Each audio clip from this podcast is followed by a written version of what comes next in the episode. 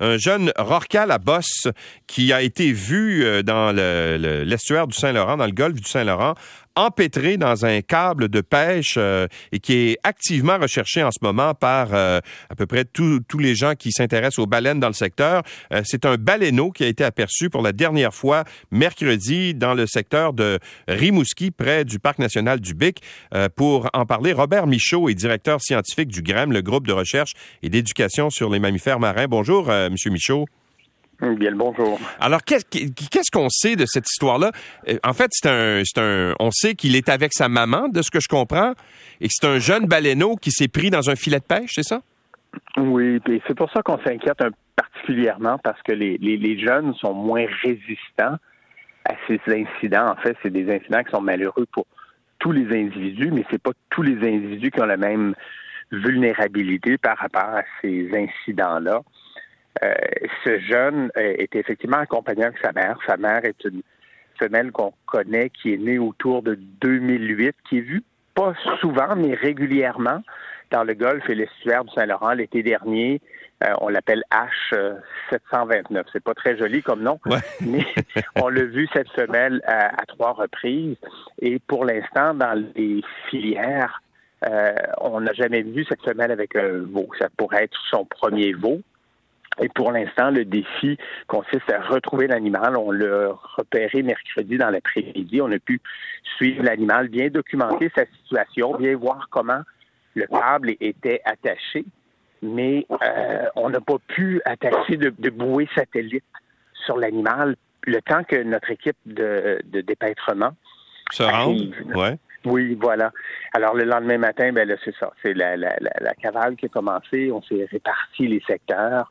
Il y a des gens de Parc Canada, du Parc marin Saguenay-Saint-Laurent, il y a des agents des pêches et nos spécialistes du dépêtrement, qui est une équipe qui arrive de, l'île de Campobello, Mackie Green, et euh, un groupe de pêcheurs ont développé cette expertise-là pour euh, déprendre les animaux. Puis dans ce cas-ci, le défi pourrait être assez important parce que il n'y a pas de câble qui traîne loin derrière l'animal. Souvent, c'est notre technique. On, on va derrière l'animal, il y a un fil qui traîne loin, on s'accroche à ce fil-là, puis là, on peut commencer à travailler.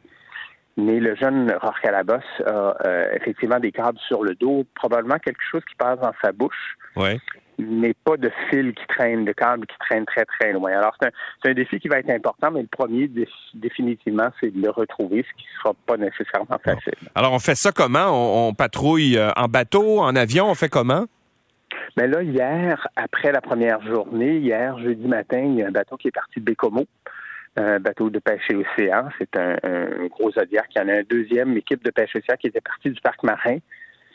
Et notre équipe de Campobello, eux, sont arrivés du Nouveau-Brunswick, qui sont installés à Rimouski. Alors, on avait trois bateaux qui patrouillaient et dans le parc marin, l'équipe du parc marin qui surveille si l'animal par exemple, décider de revenir. Là, notre scénario, c'est qu'on pense que l'animal se dirige vers l'est. Aujourd'hui, donc vers des vers des eaux plus larges, vers la Gaspésie. Vers la Gaspésie. Alors, ça commence à être un, peu plus grand pour rechercher.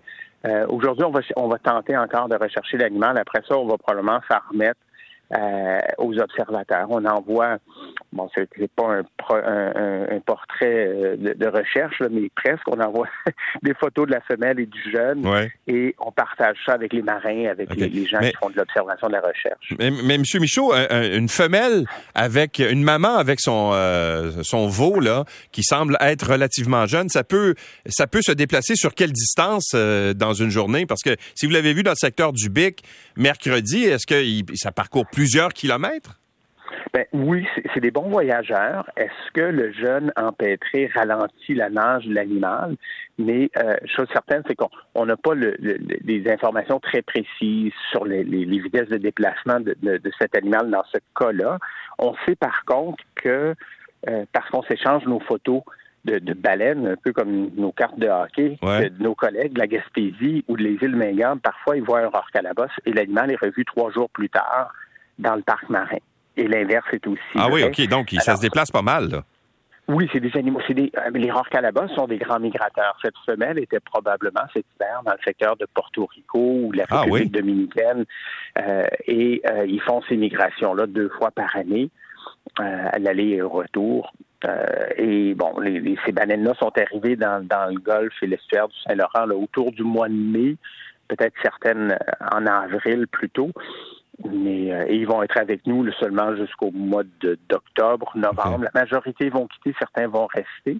c'est des grands voyageurs. Euh, ces animaux-là sont, sont, capables de survivre à des empêtrements euh, quand même plusieurs jours, plusieurs semaines, voire dans le cas des baleines noires qui sont un peu plus grosses et costaudes, quelques années. Malheureux, mais et, moins longtemps ils sont empêtrés. Plus leur chance de s'en remettre est, importante. Alors c'est pour ça, comme comme c'est un incident qui dont on est en partie responsable, c'est nos filets de pêche qui traînent. Ouais. On, euh, ben sent une responsabilité des, aider, évidemment, oui. Effectivement. on ne laisse pas aller la nature dans un cas comme ça, on essaie d'aider l'animal. On, avait vu deux, euh, c'est des petits rorquals, je pense qu'on avait vu dans la région de Montréal en début de, printemps. Est-ce qu'on sait ce qui est arrivé avec ces, ces deux baleines-là? Ben, il y a un des deux qu'on a retrouvé, dont on a retrouvé la carcasse pas très loin de Montréal, qui a été transporté sur la rive et puis à la faculté de médecine vétérinaire, il a été nécropsié. On n'a pas appris beaucoup de la nécropsie. L'autre, on présume euh, qu'il est mort également, mais on n'a pas retrouvé sa carcasse, malheureusement. Puis vous voyez la différence entre le, le, code du rorqualabos, qui est pris dans un filet, qui est un, un instrument que nous, les humains, avons installé dans leur habitat. Dans le cas du rorqualabos, on fait des efforts considérables pour l'aider.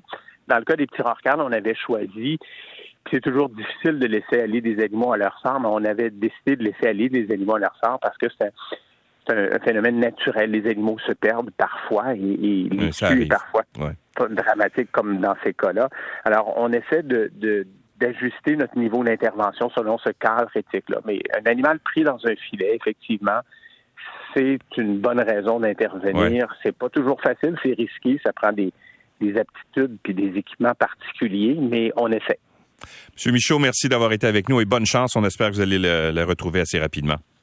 Je vous remercie beaucoup. Bonne journée à vous. Au revoir. Robert Michaud est directeur scientifique du GREM, le groupe de recherche et d'éducation sur les mammifères marins.